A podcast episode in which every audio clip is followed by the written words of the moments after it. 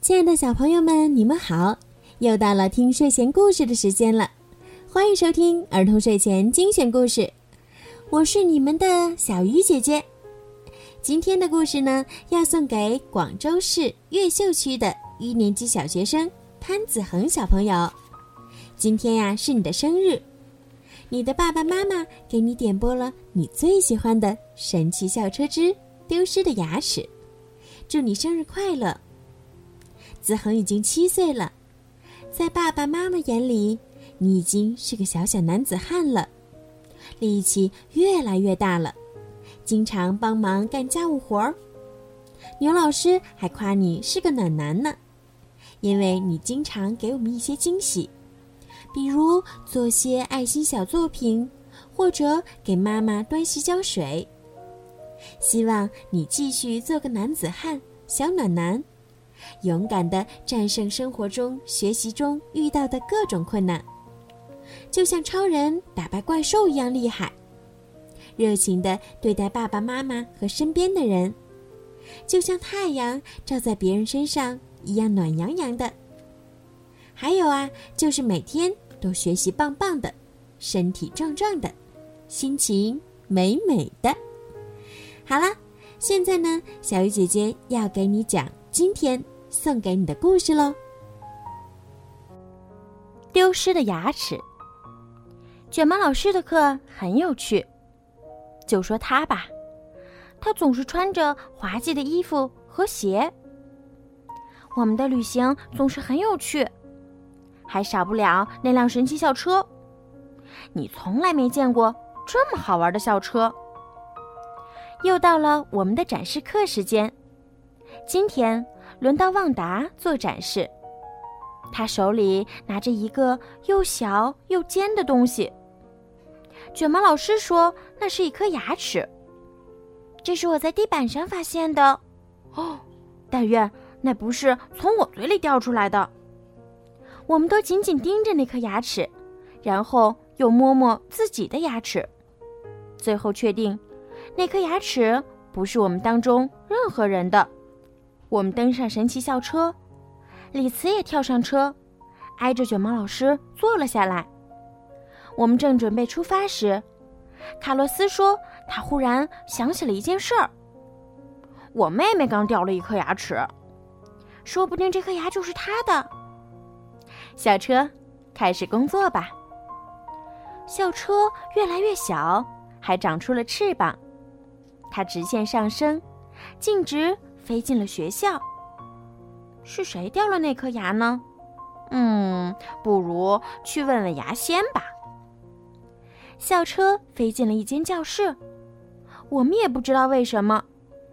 不过我们很快就明白了，因为我们直奔卡洛斯的妹妹玛利亚飞了过去。卡洛斯，我们在你妹妹的班上。卡洛斯，我们要到你妹妹嘴里去了。嘴巴里很黑，卷毛老师打开了车灯，这下我们能仔细的看清楚所有牙齿了。哇，这有许多许多牙齿，看，有一颗不见了。嗯，我倒希望是我不见了。卷毛老师说：“我们只能看到牙齿的一部分，其余的部分长在牙龈里面，叫做牙根。”牙根与颌骨相连，能让牙齿固定在口腔中。我们看到的那一部分叫牙冠。牙齿的表面覆盖着牙釉质，这是我们身体中最坚硬的部分。我倒希望我的牙冠上镶满钻石。我们仔细看了看玛利亚牙齿的形状，有些是平的，有些是尖的。旺达发现的那颗牙齿与它们都不像，它太尖了。卷毛老师转动了一下方向盘，我们飞出了嘴巴，离开了教室。我们还以为实地考察到此结束了，但显然错了。卷毛老师说，接下来要带我们去农场。同学们，我们要去看更多的牙齿。农场里有许多动物，光草地上就有马、牛和羊。这些动物都吃草。哦，小心，弗瑞斯老师，有个家伙好像想吃我们。卷毛老师好像没听见似的，将车朝着一匹马开了过去。恰好这匹马张大了嘴巴，卷毛老师大喊一声：“哟吼！”我好害怕呀！现在我们在马的嘴里，那些锋利的前牙可以把一大把草咬断。后牙负责咀嚼，前后牙之间有个地方则根本没有牙齿。那些大而平的牙齿用于咀嚼和磨碎草。嗯，可千万别咬我们呀！我们手里的这颗牙齿也不太像马的牙齿。卷毛老师说：“我们再去找找。”校车飞进了一座红色的大谷仓，角落里有一只老鼠，它正嚼个不停。老鼠为什么要把墙咬一个洞啊？为了到墙的另一面去吧。尖尖的牙齿能够帮助猫顺利的抓到晚餐。哦，我们随后遇见了一只大蓝猫，它正在打哈欠。我们刚好能看到它牙齿，它的前牙非常的尖利。旺达发现的那颗牙齿跟猫的很像，但比猫的牙齿要小。